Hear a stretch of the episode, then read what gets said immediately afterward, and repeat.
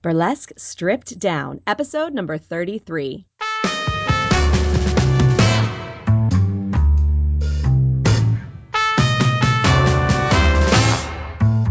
Welcome back, ladies and gentlemen. This is Velvet Eau Claire. As always, I am your guide through us, the stories, the secrets, the saucy, sexy, not so sexy sometimes secrets of the ladies and gents behind the tassels. I have something very, very special for you today. We are live right now with Miss Leopard Lass today, and I am super excited. We had a little bit of a time difference and some confusing math things happening. Uh, you know, it was crazy, but I'm really excited to launch into this interview, which I just have no doubt is going to be amazing.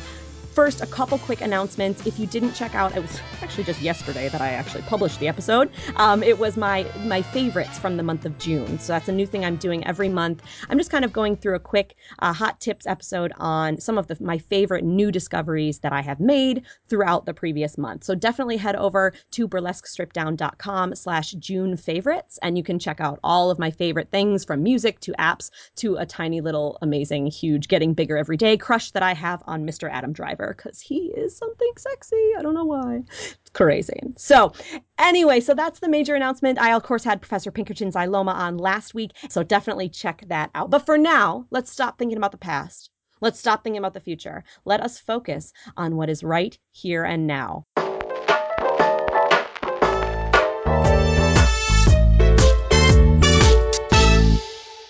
Welcome, Leopard. How are you doing? I'm really great. Thanks for having me.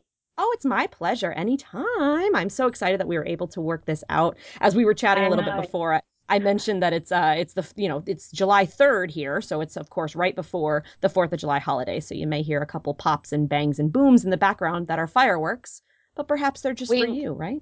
Yeah, they are. I'm pretty sure they were organized for me. Um, so thank you, Absolutely. America. Um, Oh, I you're really appreciate it. Uh, thank you So so, now- much. so clearly you are not American. Where are you coming to us from today? Uh, so I'm at home in Adelaide, Australia, which is in the south, south of Australia. Excellent. And do you spend all of your time there? Is that kind of where you're based or? Uh, so that's where my house is. It's where my family is. So it is where I'm based. But I do travel all around Australia for shows and performing uh, when I'm not doing the international circuit. Fabulous. Very cool. Yeah. Well, let's go ahead and kind of jump right in. Um, I'd love to know what do you have going on right now that you are just the most excited and, and pumped up about? I have a couple of things. My my the most imminent thing is that in um in, in less than a month, I'm heading up to the sort of northeast of Australia to the tropics, and I'm going to be performing up there and bringing um like an exclusive fire show to the Jungle Bar and some other cool stuff and workshops to the cabaret uh, show up there. So I'm really excited for that because it means I get to leave 11 degree weather, uh, which is I think about 40 45 degrees for you guys. 45 Fahrenheit. Yeah, which is cold for me. I don't like it oh, at bit. all. Yeah, so I get to go up there and do that, and they're going to be tropical, so they're going to be in the sort of 30s, I reckon. So that's, you know, like 70, 80 degrees, which I'm much more comfortable with, let me tell you. And then looking a little bit tiny bit further, um, towards the end of the year, I come back to the States for a six week road sideshow tour, which I'm really excited about. So Oh, fun. Where will you Yeah. be heading in the States? Do you know? Uh, Do you the- so with, I mean, it's being um, produced and set up by my friends Sanjula Vamana and Titano um, over there. So I'm kind of my geography is awful, so I don't exactly know, but I know I have to get to Chicago, and then I know I have to get in a car, and then we are going to drive down, and I know we are going to be in Florida and hopefully LA and things like that as well. So and Texas. Ooh. So there's a lot of Okay. driving involved in this. Yeah, it's pretty much all the corners there, just about. Yeah, yeah, right. So I know. So we're sort of going to be doing all that sort of craziness. Um, and so I'll be putting all that sort of stuff up on my websites and things like that as all of the tour dates and confirmations come through. Yeah, that's really exciting. I'm gonna keep an eye out for that, and, and you'll have to we'll have to stay in touch as well Yeah. if you do come to Florida. I'd love to see you in person. Yes, I would love that too. That's the great thing about Facebook. We meet so many people. Um, but the even better thing is meeting people in real life. I really enjoy that and sort of connecting with people that way. Absolutely. Absolutely. I'm really excited. I think I'm going to be heading um over to BurlyCon this year for the first time, and I've done that, and I'm really really excited to kind of you know get to meet all these people in person that I've been talking to and chatting with and interviewing and all of that. So Yeah, I have never been to BurlyCon, but it's, it's definitely on my list. I'm actually, I'll be back in States for that, and I'm hoping we can jag it so we don't work that weekend, so I can head out and just hang out with girls. because I feel Oh, like a great. you know six weeks on the road with three guys and two pit bulls is potentially going to be one of my most interesting things to write about and talk about. Indeed, you might need a little feminine energy kind of I re- think I might in you after that. feathers and glitter. Yeah, I feel like I will. Absolutely. That's great. So tell us a little bit about actually, first of all, just kind of tell us about yourself. I mean, we know you're in Australia. We know you do a, a touring circuit, but I mean, I, I loved what you had even just on your Instagram, and I don't have it up in front of me, but just in your profile there, just kind of that down and dirty. Tell us about who you are, what you encompass, how you go about this thing that we call life. Okay, so um, I'm pretty cruisy, although people who, who are around me a lot probably think quite the opposite. I'm pretty much on the go 24/7 and especially doing the world circuit performing sort of thing. You're constantly in contact with people and being, you know, and and contactable. So, you know, I'm constantly looking at time zones and things like that and chatting to friends and uh, in other countries, which is is really awesome, but can be quite isolating sometimes when you feel like your friends are nowhere near you. Um, having said that, I do have a great group of people um, and family and support here back home and, and in Australia. Um, but as a performer, I would, I, I mean, I do say that I like to fuse sideshow and sex, and um, sideshow being the sort of classic vaudeville, um, you know, freak show style of performance that you'd see in things like Coney Island, and and then also obviously at Venice Beach um, as well.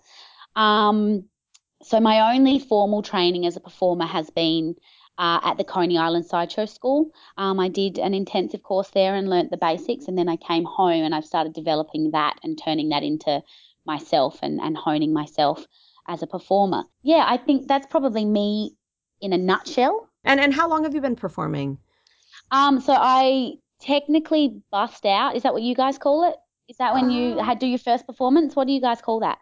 I think some people do. I've definitely heard that before here in the States, but we might call it just your debut, I guess. Yeah, okay. So I guess I, I debuted in um, 2013, in March of 2013. Um, and it was actually in a competition. Oh, Um, really? yeah, so that was quite intimidating. I had I had worked as a stage kitten the year previous, um, and I had been learning circus sort of in the year previous to that. So sort of 2011, 2012, I had been doing um, the aerial hoop or the lyra. I'm not sure what you guys call it over there. Yep. Um, but I'd been doing that and sort of just messing around and just doing it for fitness and um, and actually in the lead up to my mum's 50th birthday, I was going to do an act on the lyra. And on that same weekend, a friend um, who had come to a couple of the lyra classes, she was producing um, the Miss Burlesque South Australia um, final. And so she did a call out for a stage kitty, and I said I could help.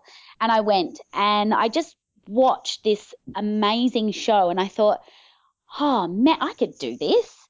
This is amazing. This is like, and I could do my circus stuff in it. And, and I, I've always, even before I had done the training with the sideshow school, I always had just really loved the circus and felt excited by it. And the idea of traveling and doing what you love every day and setting up in a new town and meeting new people Mhm. and showing people this just, uh, just the whole lifestyle of just living on the road and just going and just setting up and showing people what you do and then moving on really appealed to me and i just I, I find that so fascinating and i ultimately would love to buy a spiegel tent and to actually do that and set up these shows around the world with my friends and Oh, and just you know basically just have a traveling carnival that was is basically like leopard lass and friends and you just rock up in town and you do like a weekend of shows and then you cruise on to the next one. Like that's my ultimate dream i think um Oh, that's amazing. Yeah, some so- friends of mine are actually, we're kind of in the very beginning stages, but we're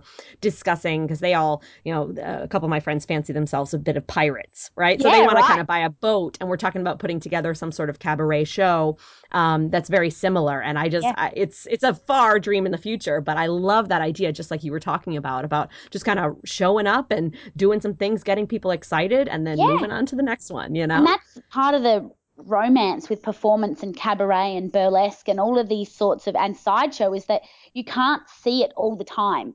You know, Yes, you, you you have to search for it or, or you have to you know the circus was if the circus was there every night of the week, you would get sick of the circus. But you know, a circus comes into town, you see the tents going up, the excitement builds, you see whatever's going on, and and you're just like, oh my god, it's coming. You know, like that's the kind of stuff that I love about, you know, especially festivals and things like that. You know, with the burlesque festivals, you have the build up to the festival, you have, you know, and it, and people get excited by that sort of stuff. And I think in those sorts of situations, you have a chance to bring in an audience that wouldn't necessarily seek out burlesque or sideshow as a mm. style. Um, I'm very lucky that in Adelaide we have the Adelaide Fringe Festival, which is a month long arts festival. Um, and it's sort of it's basically the the same style of thing. There's fringe festivals all around the world, but we're the second biggest next to Edinburgh. Um, so we oh, have, wow. yeah, it's huge, and there's there's so many thousands of shows, and people come from around the world to be part of the shows. They come from around the world to be a part of Adelaide because it's just such a vibe and intense vibe. Um, you know, the street performers and things like that. So it's the same thing that we have there's a couple of key sections in the city where they sort of there's the garden of unearthly delights and then alongside that there's gluttony and as soon as you as an artist i know as soon as you start seeing the fences go up and you start seeing the big sign with all the lights and you just like and you just mm. like my mm. people are coming my people are coming you know like it's just you can feel it in the air yeah and it's just electric in the air and people you can just you just out and people are they're just up for seeing things and you know they might buy a show they might buy tickets to shows or they might just go sit in one of the gardens you know like the free gardens and just experience what it is. But nine times out of ten those people wouldn't go and experience that situation or that environment um, anywhere else because it's you know that excitement is built and they're just they they hang out for it you know that's fabulous. Yeah. Wow, I'm gonna have to add that to my list. I've still I've never been to the Edinburgh Fringe Festival either, so mm-hmm. that is definitely on my list. And then I'll have to add Adelaide on there as well. Yeah, well, you can come visit me. Yeah, That'd be I have so a little fun. artist retreat. I have like I converted my back garage into a little room down in the back garden. We call it now. Um, and so I've had some performers from um, around the world come and stay in there while they've been here on their fringe tours. So you are more than welcome Fantastic. whenever you come. Well, I appreciate that. I may take you up on that. Yeah. I still have never been I know, to I've Australia that yet, live. So. so if anyone wants to hit me up, as long as you're not a murderer, I will probably accept you with open arms. Well, hopefully we don't have too many murderers listening to this show. I, I would, hope. Not. I'd hope they'd have better things to do. Right. Yeah. You know, like running from the police and stuff. Yeah. Oh yeah, you know, you know and disposing of things. You know. Yes, exactly. Priorities. Right? yeah. So, right. would you consider yourself um, a burlesque performer, or how do you kind of define yourself? Like, if, if somebody asks you what you do, if they don't know you and they ask you what they what you do, how would you kind of define yourself? I run the words together very closely, and I say I'm a burlesque and sideshow performer. Um, okay. But I am I'm a little I'm a little anti labels when it comes to uh, performance styles because I don't ever want to box myself in, or I don't want to ever alienate um, even just potential um, like audience members, if they think that it's just mm-hmm. burlesque or if they think that it's going to be just sideshow, they might be less inclined. Um, but I do generally, you know, I would say vaudeville, I would say performer. Um, yeah, I kind of just leave that up in the air, but I definitely my my standard reply to that is I'm a burlesque and sideshow performer. Fantastic. Yeah. So let's go back a little. I mean, you you were talking about you know kind of that that journey that you had. Was it? I mean, you you said you kitten for that show. Hmm. Um, eh, was that kind of the moment you really knew, or was it kind of a slower burn from there, or did it really just click all into place all at once? It kind of just dropped. It just dropped. I was yeah. just like, that's what I gotta do. Um, but at that point, I had no skills. I mean, technically, probably still have no skills now. Um, but um, I, I didn't follow any formal training, um, and I, I didn't go to a, a burlesque school or college and, and go, do any courses or anything like that. I just thought, oh, I'll be able to muddle it out and, and come up with some ideas and things like that. And um, so basically, nine months later, um, the, the competition was put up, and you had to, you know, basically tell them what you wanted to do. If you're an established performer, you had videos and things like that um, and photos to prove what you were going to do. Mm-hmm. And um, luckily enough, I got accepted into that final um, based on my ideas and, and, and costuming and stuff like that. And then I was put in. And the way that this um, competition runs is that basically there's up to 10. So there's up to 10 uh, finalists, and then they all run a classic piece, which is, you know, like your sort of um, classic golden era style burlesque.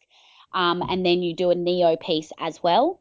And then hmm. if you're in the top, if you're placed in the top five with judging, you go on to perform a unique piece, and that can be whatever you want it to be. And it's basically to be, uh, basically to showcase what you do that's special. And so my goal was like just get in the top five. If you can do your unique piece, then you have done, you know. And I mean, thinking back on it, I think we had eight, eight that year. Um, uh-huh. And I remember just thinking, like, if I just get into the top five, I'll be able to show my unique, and and I'll be really happy with that. And um, I placed in the top five, and so okay. I got to do my unique. So I did an aerial um, aerial uh, hoop piece. Um, with like an Alice in Wonderland style theme, but using quite dark, almost glitch hop sort of music. So and um, so it was it was quite dark and scary. It was basically Alice was turning into the Queen of Hearts at the end. Mm. Um, and then I, I, placed fourth in that competition, which I thought was just that blew me away. I um amazing. I kind of forgot after getting into the top five that was my excitement done. So to then to place fourth, that was lovely. Um, mm. but that then sort of pushed me, and then I was like, right, so what am I going to do next? And um, and obviously there was a few hundred people in that audience. So then people saw me and I got booked for another show and then people saw me at that show and then it sort of snowballed from there. Um, mm-hmm. But yeah, I would have to say that my my biggest then push was in 2014. I was brought in as a local performer for a show that came from the UK. Um, and so I met um, some beautiful performers, um, Silk Desire from Rome, Raven mm. Noir from the UK, and Doll I Am as well. Um, and and met these girls, and I just thought I was the shittest performer in the world. Like, you know, I don't know if you've ever had this feeling as a performer where you walk into a room and you just feel like you've got the dullest crystals in the world. I don't know if you've mm. ever had that, mm. but I, I, honestly I walked in that yeah. first night and I was so overwhelmed. Like Raven Noir, I don't know if you're familiar with her. Her costuming, her feathers are insane, and she's got headdresses and then feathers off capes. And I just remember, and then Silk Desire is this beautiful little ballet pretzel. She calls herself the Italian pretzel. She does like contortion and things like that.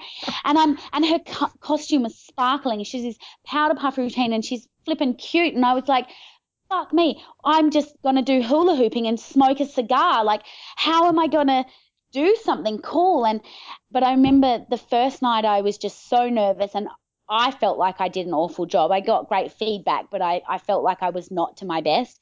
And then I remember just thinking, and I had a 30 day run doing shows for these girls. We were doing a show a night for 30 days. Wow. And I remember just thinking, like, oh, mate, you fucked yourself this time, didn't you? Like, you've just, you've thrown yourself in the deep end and you can't even swim. You're an idiot. And, um, and I just remember like think I was talking to my mum the next day. My mum and I are very close. She was a ballet dancer up until she was 34, I think.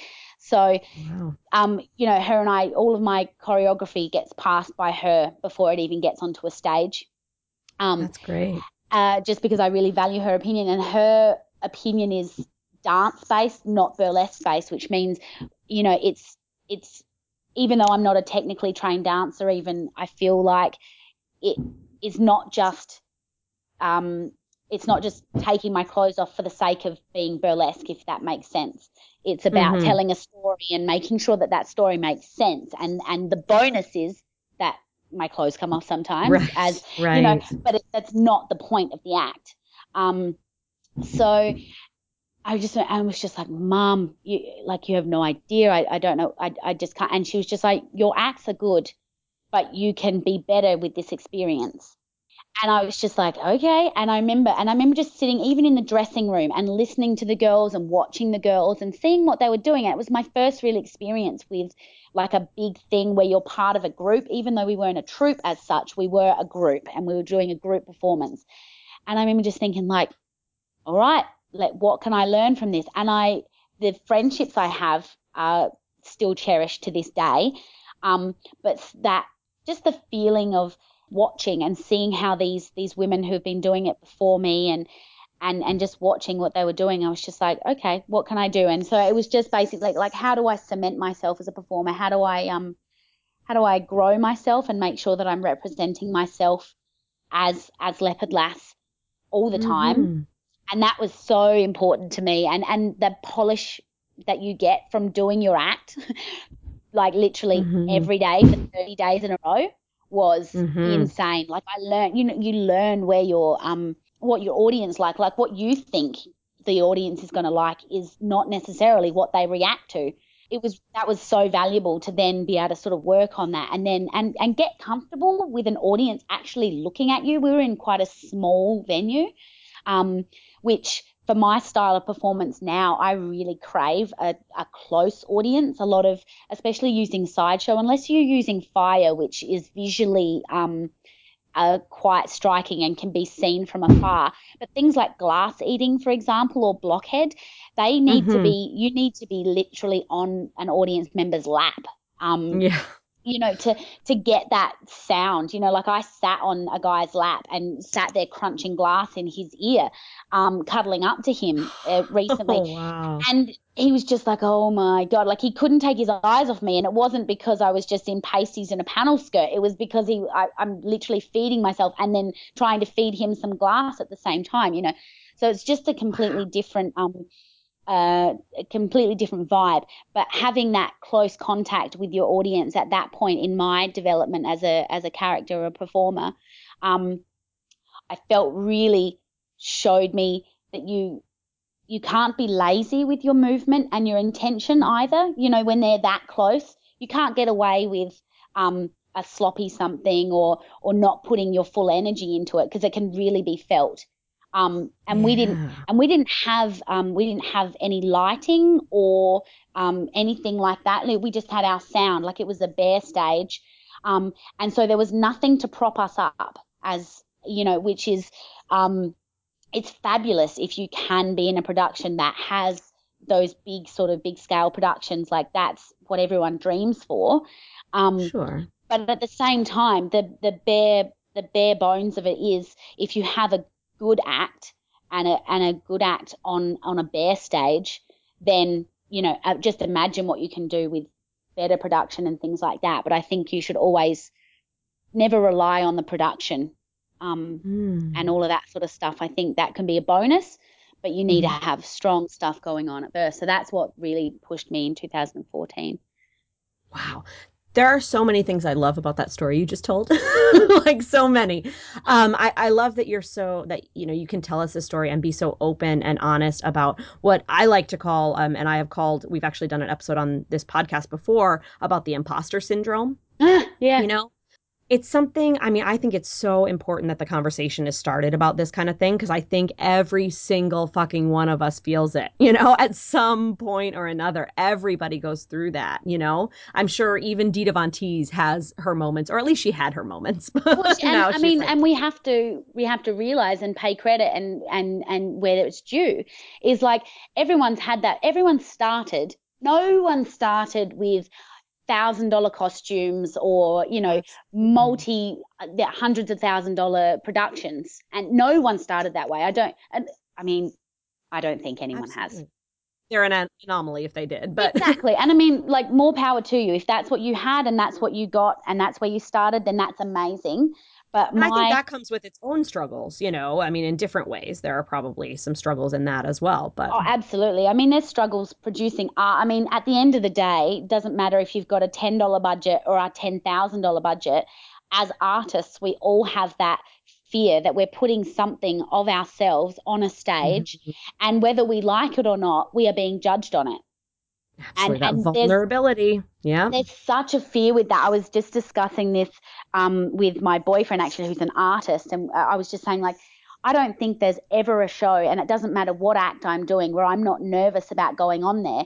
And it's not because I don't know what I'm doing or whatever, but it's just what if someone doesn't like it? Or what mm-hmm. if someone doesn't like me because mm-hmm. they don't like what I'm doing? And then it's just like, well, you have no control over that it's one of those things that you just you're constantly putting yourself out there as an artist and and you, you you want people to like you not necessarily for ego and things like that but you're putting your art out yeah, there you're putting your heart absolutely. on the stage and and that's you know whether it looks like it or not, you've put thought and effort into it, and you know, it's it's just one of those constant um, artistic struggles I think that we all go through. So let me ask you, when you kind of have those moments of, you know, self-doubt or self just just, you know, worried about what people think or whatever it may be, do you have kind of any strategies that kind of help you move on through that? Or how how do you stay how do you stay kind to yourself? How do you kind of, you know, keep yourself from kind of falling in or wallowing into that? I think that's a really good question. um, and I, I mean, we're all susceptible to moments of feeling mm-hmm. Down on ourselves and doubting ourselves. And especially, I mean, I'm I've done a fair bit of travel in the US and and, and the UK as well, so I know people that are full time performers. But in mm-hmm. in um, Adelaide, especially, um, there are no full time burlesque performers. We don't have any, you know, regular burlesque clubs, and, and we've got a few monthly shows, but we don't have anything that's weekly or anything like that. So um, it, you're not dealing with those issues as often as not, and so you're not constantly mm. being you're not being constantly validated by the fact that you have shows if that makes sense you know like if you have a yeah. weekly show then you are constantly as well as putting yourself out there you're constantly being validated by the fact that you're being booked or that you are performing and you are on a stage and people are clapping at the end of it and you know Ooh. and you're meeting the audience so I think it's sometimes, to use an Australian uh, expression, it's a long time between drinks. Sometimes, you know, when mm. you it might be two months before you have an uh, before you have a gig. If you're not leaving Adelaide to say go to Melbourne or Sydney to pick up a show, which is Melbourne, our closest major city is a nine hour drive away. I'm going to put that into context. Oof. So it's not like it's not like you know LA to San Diego or you know right. You, right. We're not talking about just like tripping out of town for a night. We're we're talking about a, a two day trip if you're going mm-hmm. in car. So the reality of our performance style is very different over here in Australia. Um, mm-hmm. uh, so I think we have a very good community, um, and and you've probably got similar sort of pages on Facebook and, and social media and stuff like that where you can just you feel like you're messaging a friend, and they're all industry um, professionals, you know, industry like other burlesque performers and costume makers. And you know, if you're feeling like that, we we tend to reach out to people in that mm-hmm. community. There's like brother, big sister groups and things like that in mm-hmm. the UK and things.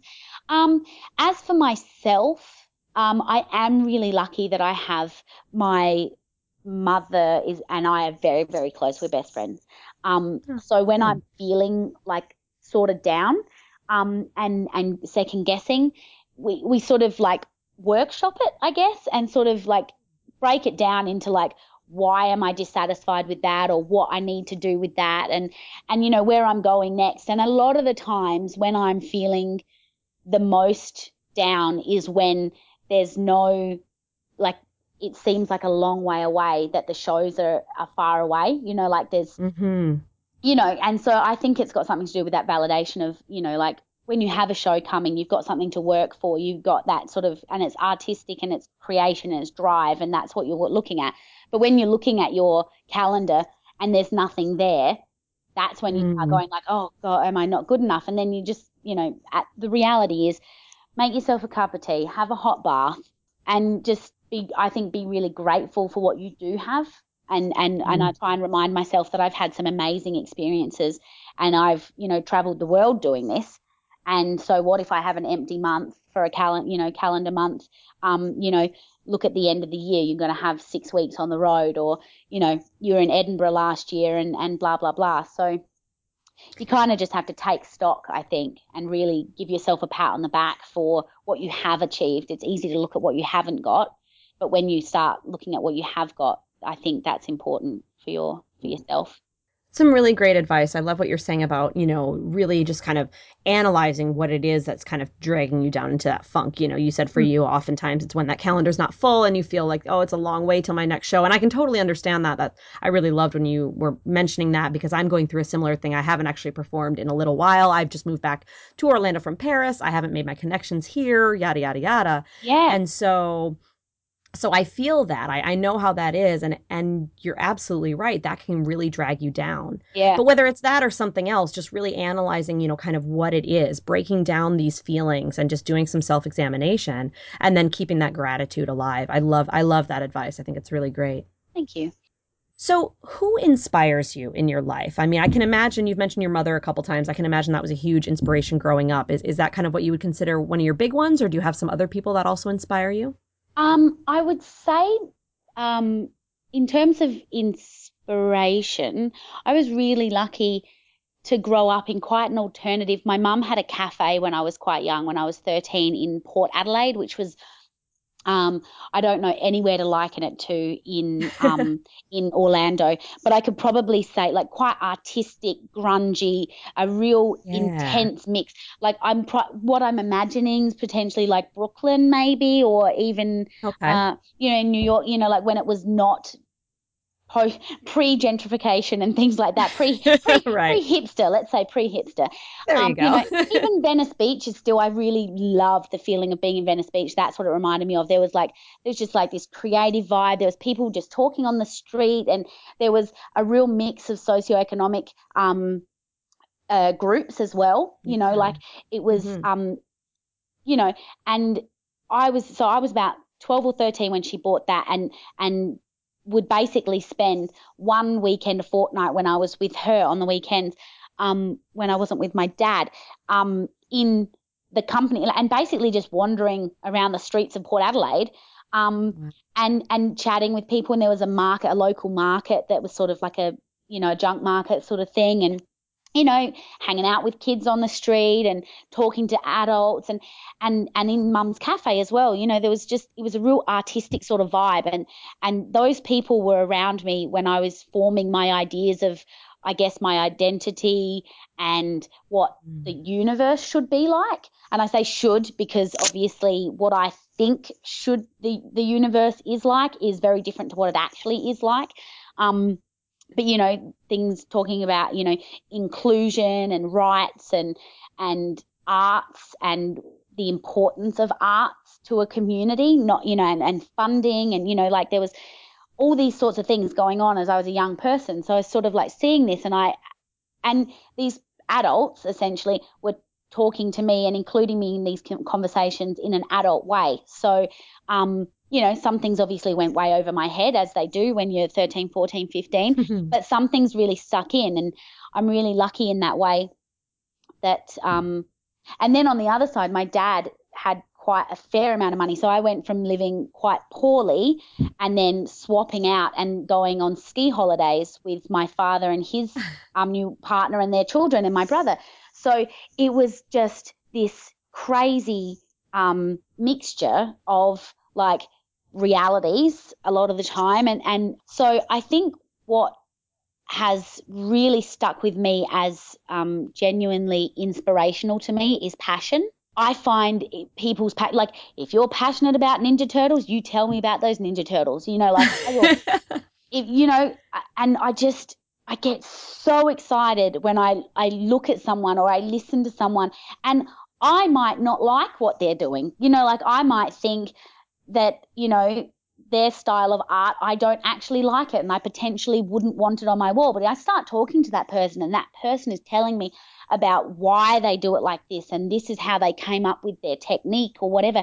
And all of a sudden, I have to have that piece. And I have, or I have to see that show, you know, like you're, you're telling me your, your, your idea and your creation.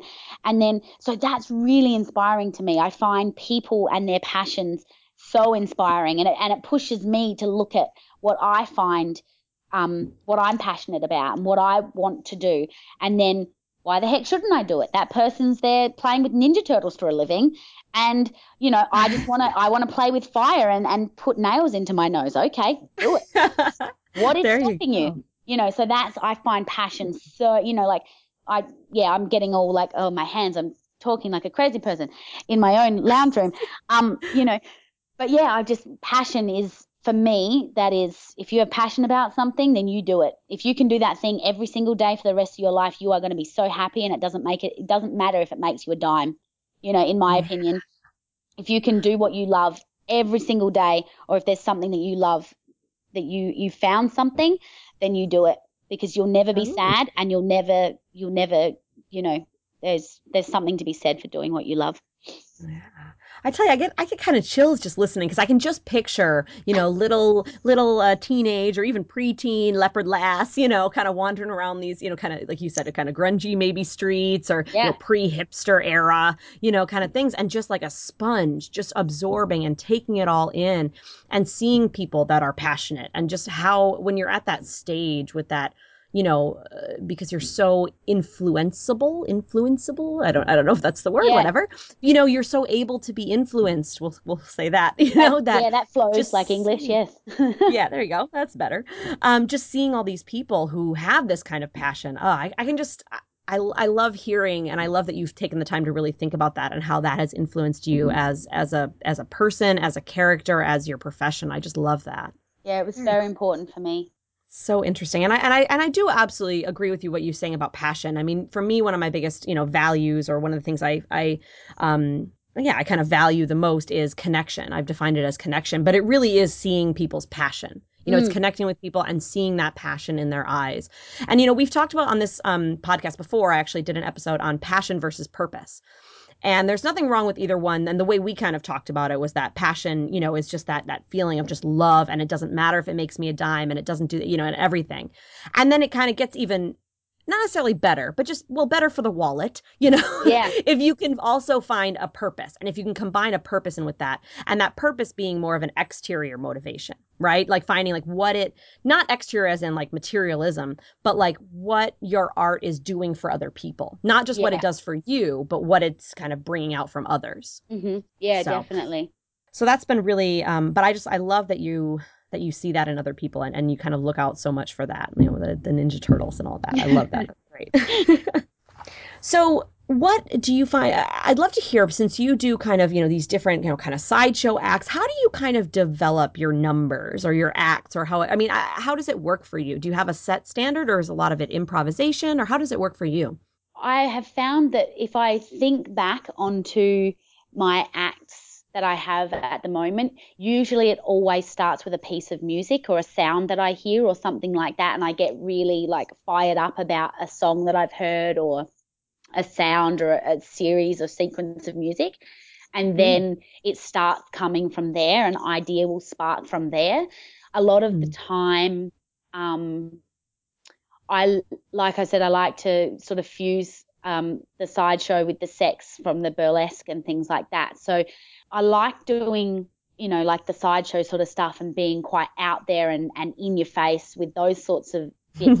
but I really love combining that with the classic stylings of of the burlesque and the classic sort of things. So, you know, I, I, I wear a lot of corsetry, for example, and I, I, I cover them in crystals and, and all of that sort of Mhm. stuff. So that, you know, I am like a little bowerbird when it comes to shiny things.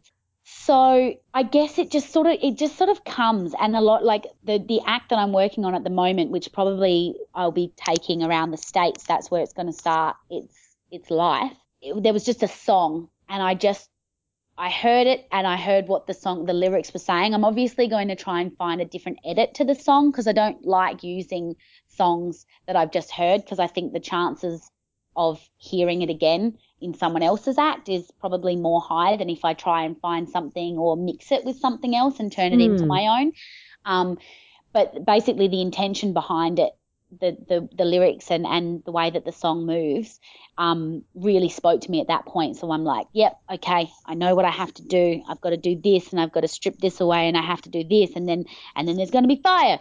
So um, you know that basically that's how it starts and then and then i move into costuming i don't really even look at choreography. I have a general idea of what i want to happen but i don't look at choreography until i've dealt with the costume because for me oh, interesting. the costume has to come first and i have an Mhm. idea of how i want things to be visually perceived by an audience. Basically i then work on the choreography after i have the the costuming down. So that might be back to front. I don't know No, I mean I don't think it is. I think it probably, especially in something like burlesque, when so much of you know the choreography is based on what you're taking off when and how mm. that works. You mm. know, so I, I, don't think I, you know, I sound surprised, but I'm not really. I mean that that does you know kind of make some sense logically. And so then, as far as your choreography, is it all pretty? You know, is it pretty well choreographed, or do you leave room for kind of some improvisation and and playing around, or do you stay to a pretty strict kind of setup for your number? I am mildly control freakish. Um, gotcha. So most of my stuff is fairly well choreographed because I think musicality in an act is important. And I think that if you can punctuate a movement with a section of the music, it makes your potentially a movement or a, a, a gesture so much more powerful if it is at a certain point in the music. So I am quite on top of my choreography. Having said that, you always have to allow for the fact that you're going to have maybe going to have a con- costume malfunction or you know working with you know sometimes when i have my nails if i'm doing a blockhead um, routine and one of the nails gets stuck in a bit of my costuming and i'm trying to get it out from like this hidden section of a glove and and i've missed a cue or something like that i mean you have to allow for that sort of stuff and and you can't drop your bundle and then and you know I start the music over I can't work under these conditions like you can't do that um the show must go on the show right? must go yeah. on so you know mm. obviously you have to allow for that um but I am especially with an, an act that I'm bringing out for a new you know like I'm I'm going to bring it out it's very well choreographed at that point but again, there's like I said um, when we were talking about the Adelaide Fringe and that 30 day show, um, there was so much that I had choreographed that changed as I realized what the audience preferred and things like that. So again, there's a mm-hmm. little flexibility in that when you debut an act, you really can then look at it and go, right, what did what how to gauge from the audience and and feedback obviously comes in and a lot of the times my mum's in a show. So I'll just basically then go, oh, they didn't really see that or that didn't go down as well as I thought it did. But this bit they thought was great. So, you know, mm-hmm. you just kind of then start picking up on those things. But you have to be really aware of your audience. You can't be internal when you're performing, I think, to pick up on those nuances from an audience. That's something I'm always watching and, and feeling out the audience while I'm performing. So Oh, I love that. I love that. So, what is currently, um, at this moment in time, what's your biggest struggle as an artist? For me, I feel, um, and this goes back to about, uh, I think it was a month, maybe a little bit over ago, a video of mine went viral on Facebook. Mm-hmm. And it's at like 660,000 views or something like that. Oh, my. Um, and that brought to the forefront things that I had never even like I had considered them, but I did not consider them in these respects. You know, like uh, I I just felt completely unprepared to be mm. actually noticed. You know, like and especially on such a global scale. Like there was people in, um, you know, it was getting hits in Japan. I was getting people comment to me in Spanish.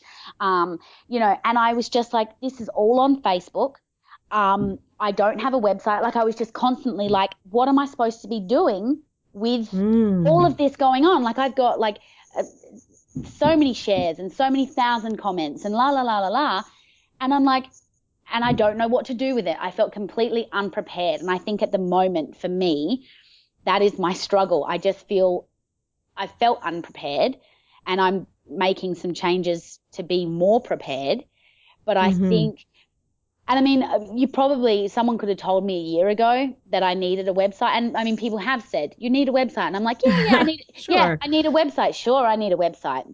But at mm. the same time, I'm like, yeah, but Facebook and Instagram and, and Twitter are working for me. So, you know, I, I just, but yeah, I just felt completely yeah. unprepared. I had no way of harnessing that, you know, like, because, yeah, cool. So what, like 600,000 people have seen my fiery, twerky butt. And then, um, but w- that doesn't get you anything. You don't get a, a dollar or a cent for mm. every time that that happens. So you've got to then turn that into a currency that is, again, okay, so we go back to our purpose for ourselves. How do we you know, so and I just felt completely I was overwhelmed. I was so anxious. I it was literally Mhm. two weeks that my phone just melted in my handbag every single day. Um, oh my goodness. I was getting messages. I'm still getting messages, and I mean, I am so grateful for it. Please do not get me wrong about that. sure. But it was just, I was so overwhelmed and just com- felt completely just caught unawares. And I mean, maybe that's what happens when people go viral, you know, accidentally. There is just that whole like, oh my god, and then it was just like that whole nervousness of these people like, I want to come to your show, I want to meet you, I want to, you know, and I was like, what if they think I'm crap? Like they've, they've Oh, you that know, like- imposter syndrome again. Yeah. again you so you just go like there's all that doubt that happens um you know and i mean i am very thankful that that i had such beautiful responses very early on the Mhm. um i got some negativity in as it got past 200,000 views that's when the nasty pasties came out of the woodwork Yeah, those trolls, they're always oh around. my god was people have nothing better to do. What's wrong with them? and I was just like, why would you even write that on there? Like, it would have taken you longer to write that than it did to scroll past. Like, I don't even Right. understand. Um, you know, but I was very lucky. I had some really beautiful people reach out and um, privately. Most of them were via inbox um, onto my Leopard Lass page, and and they were just like, you know, so so inspiring to see people doing what they they love and and and something that they're passionate about. Which um, I'm so glad that that came across in like a 26 second clip. Um, yes. but yeah, that's probably my biggest struggle at the moment is being prepared. I think, hmm especially Well, as I mean, travel a lot for mhm. performing. So, um, yeah, just constantly feeling that need of needing to be prepared. Well, it's hard. I mean, you know, people who listen to the show know that I'm a big advocate of kind of like the business side of the burlesque too, you know, and like Yeah. making sure like you have like whether it is a website or a really good like Facebook page that you, you know, the problem with those external, I don't, I don't want to get into too big a tirade here because I Yeah. could go on and on, but the problem with these, you know, things like Facebook and Twitter and Instagram is that you don't own your list. So at any point, Facebook could make a change and you could lose all of your fans, right? uh, my friend in Texas, and he was just like, and because I said, do I need a website? Like I was kind of rolling my eyes, and and he was sitting on my couch, and he's like, yeah, you do. Yep. You need, Yep. you absolutely need it. He goes, Facebook will be non-existent in a certain amount of time. He didn't have a time frame, obviously, but he's like, that will disappear. It will become no longer cool. It will become, you know, you need a website. You need a way for people. And I was just like, and then literally as this clip started going viral, I was like, I should have listened to him. I should have listened to him. My man, he was trying to help me and I didn't listen. so for everybody listening, take a clue from Leopard Lass here, right? Please get a you don't have a website. Please get one. get a It's so easy. And I'm happy to help. I, I put this call out there before. I'm happy to help anybody kind of put together their website. Um, you can just email me, velvet at burlesquestrippeddown.com. And I'm happy to help out because it's just so important. Um, really, I mean, you mentioned currency and those views don't count for anything. And the only currency we can kind of get from those kind of things is starting an email list, basically, because that's at this point, that's the only way to guarantee, or at least for the like for the most part guarantee that your message is going to be seen because Yes. Facebook changes their algorithms all the time. Now Instagram is doing it a little bit as well. I'm not sure what the future is going to hold there. So you can't even guarantee that even, you know, 50% of your Facebook followers are even going to see what you post. No. So the only way to do it is yeah. to have those email addresses or something like that. That's to kind of your direct link. It's so important. Yeah, absolutely. And then I found, then I was like, okay, well, I've got all this activity happening on my page, so I'm going to set up, um, you know, like a, I set up a, you know, a, an email list basically, and it was like, subscribe to this, you know, like so you can get them into one place. But of course, on Facebook, that doesn't work if you use your phone. The tab doesn't work. Oh, right. So only so I was then like, okay, I've done this thing, so it's gonna mm-hmm. help me harness some of this stuff. I'm actually gonna act on it and I'm gonna do the right thing. And then like no one in the universe uses an actual computer, like, you know. right. and so it, again, I was like, oh fuck me, are you kidding? Like I've Yeah. tried to do this thing that everyone's telling me to do. Uh, and yeah, it was just it was just one of these things. It was just trial by fire, really. Mm. I mean, Well, and that's one of the biggest struggles. I mean, for a lot of people as artists, I mean, me, I have some geeky love for like kind of the tech and business side of it. It's just this weird thing that I have. But Yeah. for, you know, for so many artists I know, it's like, man, I don't want to spend time on my computer figuring out these plugins or doing this or doing that. Like I want to be creating. And Yeah. granted, I mean me as as Velvet, of course, I want to be creating too, but I kind of like the other challenge as well. But I know a lot of artists don't. They just want to like focus more on the things they love, that passion that they have Yeah. instead of having to worry about all this other junk. Like and I so don't, it's it's hard I to don't even know how to use Dropbox really successfully. Yeah. So, you know, like the thought of having to set up a website, I am just, I'm very, very grateful. I have a really, really close dear friend, and her husband actually um, does websites for a living. So he is going Okay. to sit with me and help me. Um, oh, that's fabulous. Yeah. because otherwise like it literally like the just and tech i'm just not great at it it took me so long i have a this is another guilty secret and anya anastasia wherever you are if you tune into this she she used to book me for shows and she used to live in adelaide she now lives in melbourne and she used to book me for shows. And she would be like oh just send through um your music and send through your tech. And i would always be the one saying like oh yeah i'll do it tomorrow. Yeah i'm just oh, I'm, away, I'm away from the computer. I'll do it tomorrow. And then i would be that one. I would i am that one and i am so sorry and i apologized to her in person when i saw her last. And i was like i was the one that would show up with my phone at the gig and just say, "Oh, I forgot to send it. Can I just plug it in?" And she would Oh, always no. say yes. She would always say yes, and I would always Oh, turn it on flight mode, and I would, you know, do everything I could. But I was just like, and then I had to admit to her, I said I had no idea how. I had no, I, I didn't know how. And then when she would say, "Oh, just invoice me, babe. Just send me an invoice," I'm like, "How the fuck you meant to send a fucking invoice? Like, can't you just pay me money here? Like, just give me the cash."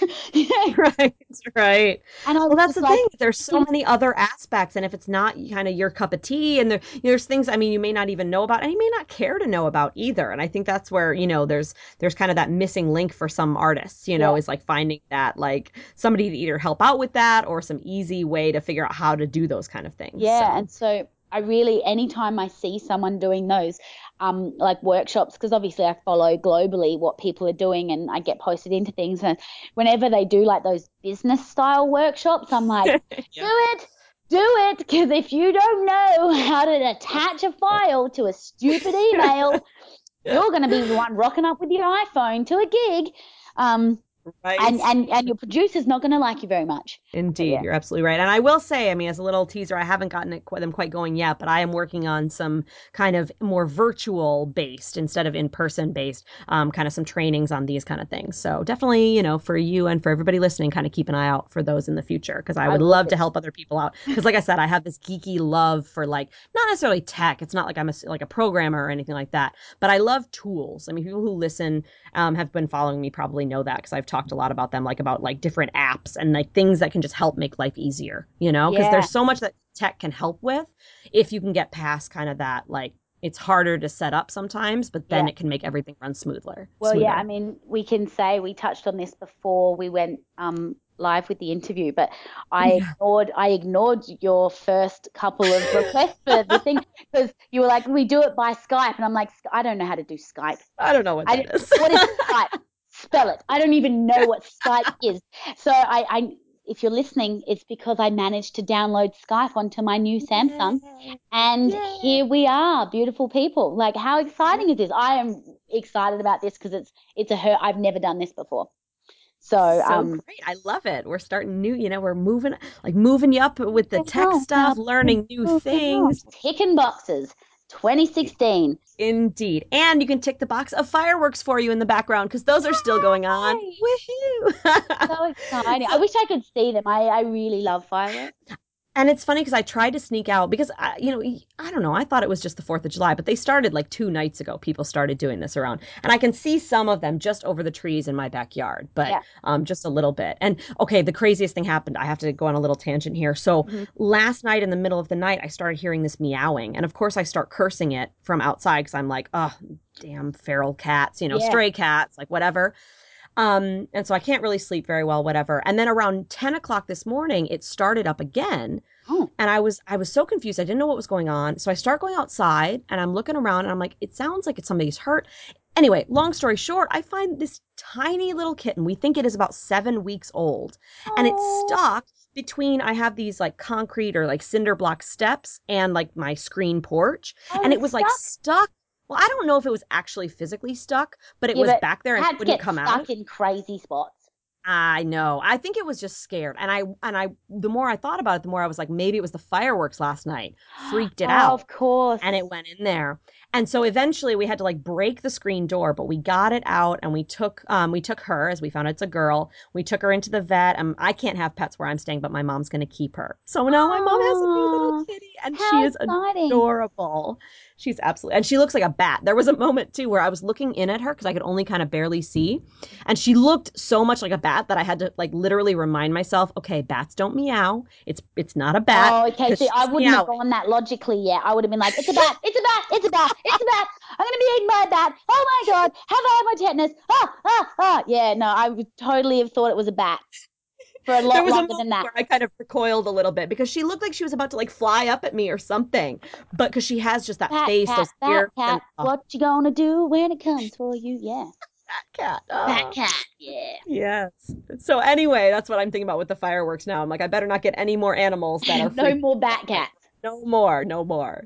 Anyway, all right. Well, let's start to kind of move on. We're going to move on to the next uh, few sections. But before Mhm. we do, I would love to know what is something, one thing that you always have in your burlesque backstage kit or your performance kit when you do a show?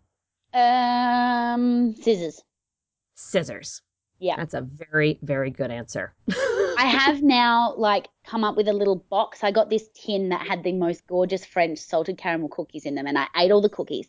But Of course. it is perfect. It's like a glorious purple with lovely like stuff. So that now has like my fire assels because I have them always on me because it's amazing how many times people go, oh no, we can't do fire, and then they they they sneakily get me to do fire because no one at the venue has actually confirmed whether fire is a definite no. So we kind of always are on the side of like, well, we really want you to do the fire. So I always carry those. I always have a standard set of, um, of course, Glorious pasties, um, her tassels, um, as well. And then I have some sewing stuff. Um, I can't sew, but sometimes like things come undone, and you always look really prepared if someone else needs something sewing, and you say, "I have needles, I have thread." Even if you don't know what to do with them, you look like a very good person. Um, yes. Yes. I'm exactly the same. I have I'm- no idea how to sew anything. I'm always a fan of presenting myself like I've got my shit together, even if I don't. And then, so there's scissors in that kit as well. And then there is my um, carpet tape, which I use to put my assels and tassels on. That sounds painful. Is it not painful, the carpet tape? No? Mm, bad? mm, no. I mean, I basically only do assling. I do some tasseling, but I very Gotcha. rarely do. So Okay. it's never in my very, very sensitive regions. Um, but I just it just sticks so well that I just Yeah. there's no reason for me not to use it. Like the slight discomfort of taking it off does not cover the discomfort of a tassel flying off and your nipple being out there. Truth. Yeah, you know. Yeah. You know, exactly. so You gotta I weigh just- these things out. I just figure like if it's gonna stick it on, and I've got this like Carmen Miranda um Tutti Frutti act that I do, and Nice. um the the pasties that I have is actually this giant contraption that my mum and I made because I was like I want it to look like this, and then I want it to have like it basically is two bra cups that have all been decorated with fruit and fe- feathers and birds, and then it's got Mhm. like this satin shawl, so it's all connected, but so heavy, and no other tape or no amount of glue was sticking it to me. Um, so I, I basically have dedicated my life to carpet tape. there you go. It is your thing, huh? Yeah. Carpet tape. Good Yeah. to know. All right, so our next little section is called Pick Your Poison. So we've talked a lot today about kind of, you know, your journey and your performance and this and that. We've also talked about cats and fireworks, but you know, that's aside. Legitimate points to bring up during this interview. I- I agree. I think, you know, pr- importance, important things. Mhm. So these are just, I have actually 10 different questions, but I only need you to pick one of them. It's going to be a number one through 10. And these are just more kind of random questions just to get to know you as a person a little Mhm. bit better. So any number you like, numbers one through 10. I'm going to pick number seven. Number seven. All right. I would love to know what is your go to karaoke song? Oh my God, that's so, okay. I've never done karaoke in my life. What? How can you have never? I literally just like slapped my armrest. Like I was like outraged. I heard that and I was like, wow, did a did a pig just fall over? Is there another cat? fall? Um, I am never outraged. How it. can you have never done karaoke? uh, is if I just said it's just really not my thing. Uh, that's Fair probably enough. the closest the, the closest I could get. And I um another thing that nobody really knows about me is that I can actually sing. I don't sing very much now, um, only to myself in the bathroom, and sometimes to my children in the car. Um, but uh, I I used to do choir and stuff like that as a kid.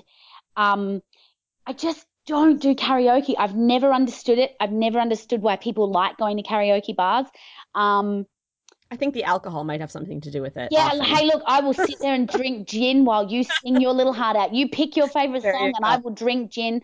Um, I went into a tiki bar in LA um, back while I was there in April, and we went in there, and I was like, "Yeah, this is so cool." Next minute, there was karaoke going on, and I Oh. literally slammed my cocktail, like my tiki mug, on the. I was like, "The fuck is fucking karaoke doing in a tiki bar. This is not legitimate. I am sure this did not happen at Santa Traders.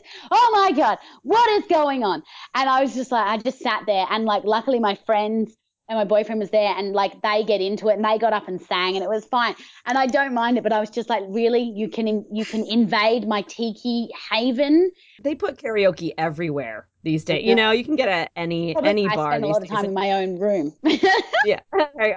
There you go. Yeah, I mean, I enjoy it sometimes. I have to be in the right mood. I very rarely sing, but uh, yeah. if I do, I, it's usually something by Prince. That's usually uh, Oh, something that's a do. good choice. Yeah, yeah. I would listen to you do anything by Prince. Yeah, yeah. That's a good choice. Oh, All right, the next little section is called This or That, and it's basically just kind of our quick fire round. You get two choices, and you get to pick the one that appeals to you the most for whatever reason. There's no right or wrong, there's no interpretation. You can interpret these any way you like, and we just want to kind of get that quick fire, you know, what's your first choice? Does that Okay. sound good? Yeah. Okay. I'm ready. It's like a burlesque pop quiz. I know, it's kind of fun. Oh my god. Just like no answers. It's okay. Okay. okay. Starbucks or Dunkin' Donuts? Starbucks, City or country? city, Movies or TV shows? TV shows. Dita Von Teese or Dirty Martini? Ooh. I know. Uh, dirty martini. How about a dirty martini or a pint of beer? Uh, a pint of beer drunk by Dirty Martini, which I actually had the other night. I, I like how you got around one. All yeah, right, no, it right. actually happened. I got to finish her beer um, after a show. there- So I'm going to pick both. Dang, that is a way to do it. I love it. I love it. How about day or night? Night. Harry Potter or Star Wars? Harry Potter. Top or bottom? Bottom. Any interpretation? any interpretation? yeah. Mountains or ocean? Ocean. How about classic or neo burlesque? Oh, I'm. All right. I'm gonna say Neo. How about peanut butter or jelly? Peanut butter. Comedy or tragedy? Mm, co- comedy. Although most of the comedies they do now are quite tragic. Let's be fair. Um. Indeed, that is Uh, yeah. No, I'm gonna stick with comedy. I like laughing. How about Marvel or DC? Oh fuck, that's a comic book- book question. Shit. Um, is. I know they are comic books. I couldn't tell you which one does which thing. Um, So Marvel is better. is Marvel it? is Is better. Marvel Yeah. better? Well, they're the ones. That's the one with the Avengers and the X Men and all of Oh, that. okay. Yeah, yeah, I like See- them. So, so which one? DC does what? DC has Superman and Batman, who are cool. Those two are cool, They and are like cool. Catwoman and the Flash but and Green Catwoman- Lantern. Oh God. Oh, now you threw It's Catwoman into the mix. Oh shit. Mm, oh Um, man, Okay, out. huh? you did really mess that up for me. Uh, I appreciate your help though. Um, I really do. You're welcome. Uh, I, I'm I'm gonna go with the subliminal Marvel is better, and Yeah. and say Marvel. That's my girl. There she is. How about sleep or sex? sex. Although you can have sex while you're sleeping. Girls are very lucky ima- in that way. You can kind I of keep your eyes not be as- closed and just be like, okay, babes, yeah, do what you want to do. Yeah, yeah, cool. And I'm dozing at the same time. I, d- you know, Hmm, but by the end of it, at the by the end of it, you're well and truly into it, so you are no longer sleeping. But you know, That's a you can point. I kind of you can with at the beginning. and- You can just Ooh, work into I it. like it. Mm. That's I think that's my favorite answer to that question so far. I like it. I like. How about heels or bare feet? I am barefoot. Barefoot, that's what I like. And lastly, and I always ask this because I am a Paris, that's where I got my start, was in Paris um, mm-hmm. doing burlesque. So how about Paris or Adelaide? Oh, Paris. I have a very, very, very big love for Paris. I spent a month there. Um, and yeah, every time I go back, I love it. Um, yeah, I love Paris. Next time you're there, you definitely um, uh, send me an email because my troupe, Burlesque Moulin, does. Uh, they just started doing a monthly brunch burlesque show, and they have special guests every ah, month. Awesome! So next yeah, right on. There, we would. I'm sure they would love to have you, and maybe I'm gonna. Ha- I'm trying to get back at least once yet this year. It's hard to make that trip too often, but I know, right? Yeah. so speaking of you know kind of how big the world is and everything uh, the internet world is also very large how do you typically stay current on burlesque news so this is where I drop the ball again is I kind of just pick and choose what I want to know about when I want to know about it. As a individual performer, I sort of just dip in and out. I mean, obviously I'm on Facebook. Obviously I have a computer and things like that. So I have Twitter and la la la. Um, so I, I mean, I get uh, emails about burlesque things and, and, and theater and stuff like that. But a lot of what I I horribly a lot of my burlesque related news comes from Facebook and the internet. Um, I don't think that's horrible. I think that's true for a lot of people these days. I, I think it's the reality. Kind of it's our source. reality mm-hmm. right now. Is yeah, it, it is the way that it comes at us, and it's it's the easiest way to access it. And it's it's kind of cool that you can get a notification and then go back to it. You know, yeah. Um, and access true. it when you want to. Because I am, you know, constantly on the go and I'm not constantly switched on to, you know, what's mm-hmm. going on. Mm-hmm. So I sort of dip in and out of the US market and then into the UK and then Australia. So I feel like I just am constantly just checking on where everyone is and what everyone's doing, which is fun. It's mm-hmm. lovely to see so many of my friends around the world following and doing what they love in any way, shape, or form, you know.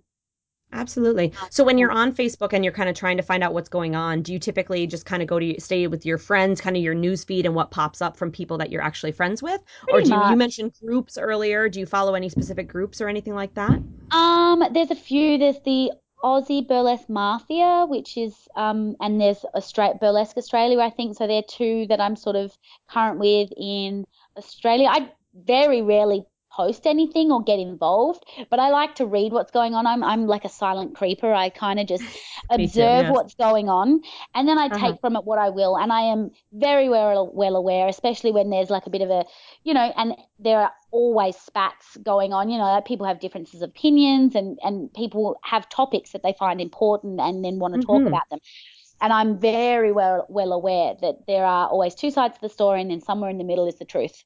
So, definitely, um, you mm. know, I'll read what I read, and then I'll read what someone else says, and then mm-hmm. I'll kind of go, oh yeah, I heard this, and you know, just sort of sit back and watch what happens, and you know, and and that's that's kind of how I gather what's going on. There's like like everything, it's out mm-hmm. there. So you just got to sort of, in, and it's out there, and then it's open for interpretation as well, because you know, just because you say something with a 100% intention, it does not mean that the person that reads it understands the intention with which you said it. Amen. Amen. Especially, yeah. On the, I mean, it's it's hard enough in person to to to get your point across exactly the way you want it to, and then add in the fact that we're typing, or you know, you can't you can't convey tone. It's it just and and then and then on top of that, you can layer in like any cultural differences, even mm-hmm. between those of us who are all technically anglophones, yeah. but there's you know these different ways of phrasing things, a different way. I mean, it's it just gets so complicated to really express, this and that's is- why I've had to start like taking things when I hear things, I've tried to, especially if I am ready to take them the wrong way, kind of parroting back, like to see if like so what I understand from this is blank. Is that what you're trying to say? Not in a conf- confrontational way, but just like to clarify. Yeah, exactly. And that's clarification is yeah and like you said cultural differences and mm-hmm. and some things even in between australia and america so we're both speaking english but there are just different ways that we say things um yeah. different and and it is like it's just sometimes you just go how could that not have made sense to you but it didn't make sense or it didn't come across absolutely and you know like so yeah you just kind of have to be willing to wear it and a lot of the times i i don't put things in that situation, like especially online, because mm-hmm. you you can never properly, and you, like I said, you can never uh, guarantee that 100% of the time people are going to uh, convey your message in the way that you wish it to be. Absolutely. It's it's one of those challenges and we all have to kind of remember that when we're reading things too is that people, you know, we have to you know be kind to ourselves, be kind to others and kind of yeah. remember that sometimes people, you know, and people especially on like these instant kind of Facebook commenting and things like that where it happens you can type something out and be in anger or be in whatever whatever you're feeling and hit yep. enter and it's out there and and then you may not feel the same way once it calms down. So that's what I, something I've had to try to remember is that sometimes people answer me very quickly and they don't always answer me or answer whatever. Yeah. And they don't I have to give them a little bit of kindness because you know it, they don't always express themselves the best way. Just the way same way I don't always express myself the best yeah, way. and yeah, that's global. Mm, oh yeah, that's for sure. So I'd love to hear about two videos that we should check out. If you can kind of tell us about these videos, um, one that is of you, of you, if you have some of them up on YouTube or Vimeo or wherever, and yeah. one that you are watching right now that you just can't get enough of. I mean, I know you have at least one that went viral. Is that yeah, right? Yeah. so well, that went viral on Facebook. So that's actually if you go to my Leopard Lass, like Facebook forward slash Leopard Lass page, uh-huh. you will see that that's up there uh, and you can jump in on that and feel free to share that around and get me some more views because yeah, add to my absolutely. anxiety. Why not? Um, Yay! um, no, but that was that's probably and the amazing thing is that clip was shot like almost a year after, over a year after I debuted that act, and I'd already toured that around wow. the US. But this was just a clip, and it went nuts. So my my entire act, I do have a YouTube um, profile can search Leopard Lass Flaming Assels and you will find um, me there. And that's, um, I did a show over in America last year, and that's probably one of my favorite tapings of it. It was a really great show. Um, and the stage was awesome. Mm. Uh, so I, I, had enough space to do the floor twerking with it as well, which was almost that's always fab. Very nice. Yeah. Uh, yeah. Um, a video that I can't stop watching oh man, you're going to put me on the spot because I am awful at this sort of thing.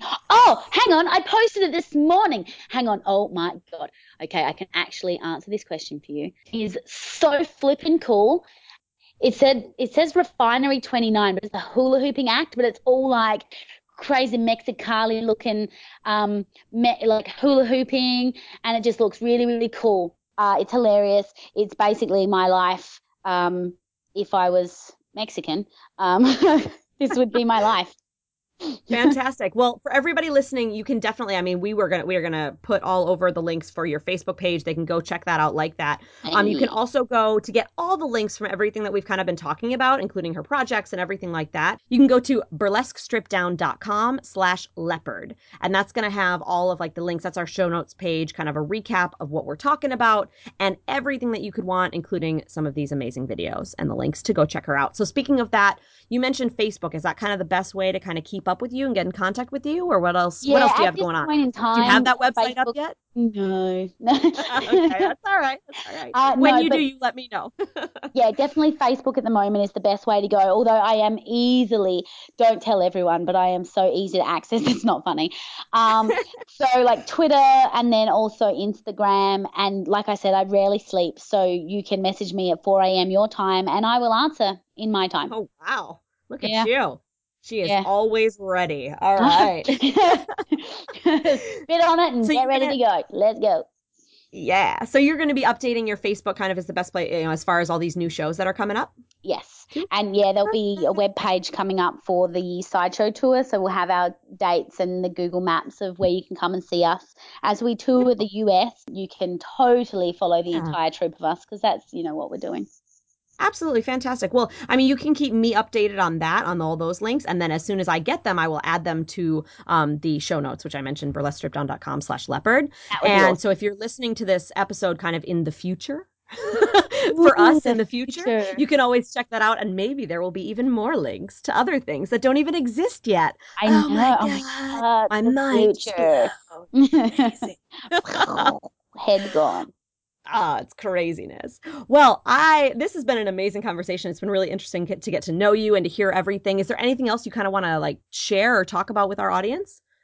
No, I think we're cool. I really think think, we did we, I think we, we covered a lot shit. of things. You really did. Really. You really did. All right.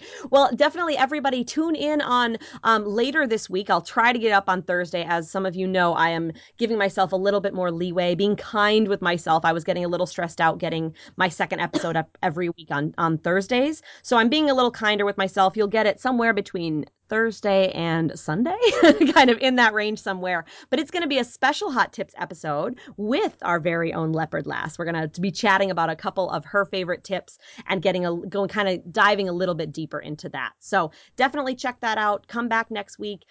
And as I always ask, um, definitely check out the um, the show notes for this, as I mentioned, burlesquestrippeddown.com slash leopard. Um, you can also share this episode with your friends. Please help us kind of get the word out. Um, you can send me an email, velvet at burlesquestrippeddown.com. I am dying to know what you think of the podcast, how you think it's going so far, and what you could, what you see um, would help you out a little bit more. What would, uh, what you'd like to see different or anything like that. I'm happy to hear any feedback. There's always also the voicemail, uh, which is pretty cool on burlesquestrippeddown.com. On the very right hand side of any of our pages, you can click leave me a message and do a little, a little recording of your beautiful, shiny, sexy little voice. I would love to hear it. And as always, if you're listening on iTunes, a rating and review is also greatly appreciated so that I know I'm not just talking into the void. there are Ooh, the actually people. Well, sweet. Thank you, everybody, for listening. Thank you so much, Leopard Lass, for being with us today. Um, it's been really amazing.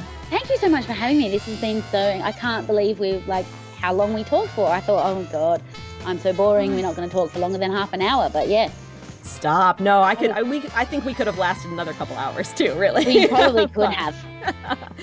but we will go ahead and sign off now. Thank you again, everyone, so much for listening. We will catch you again soon, and until then, make sure that you stay sexy.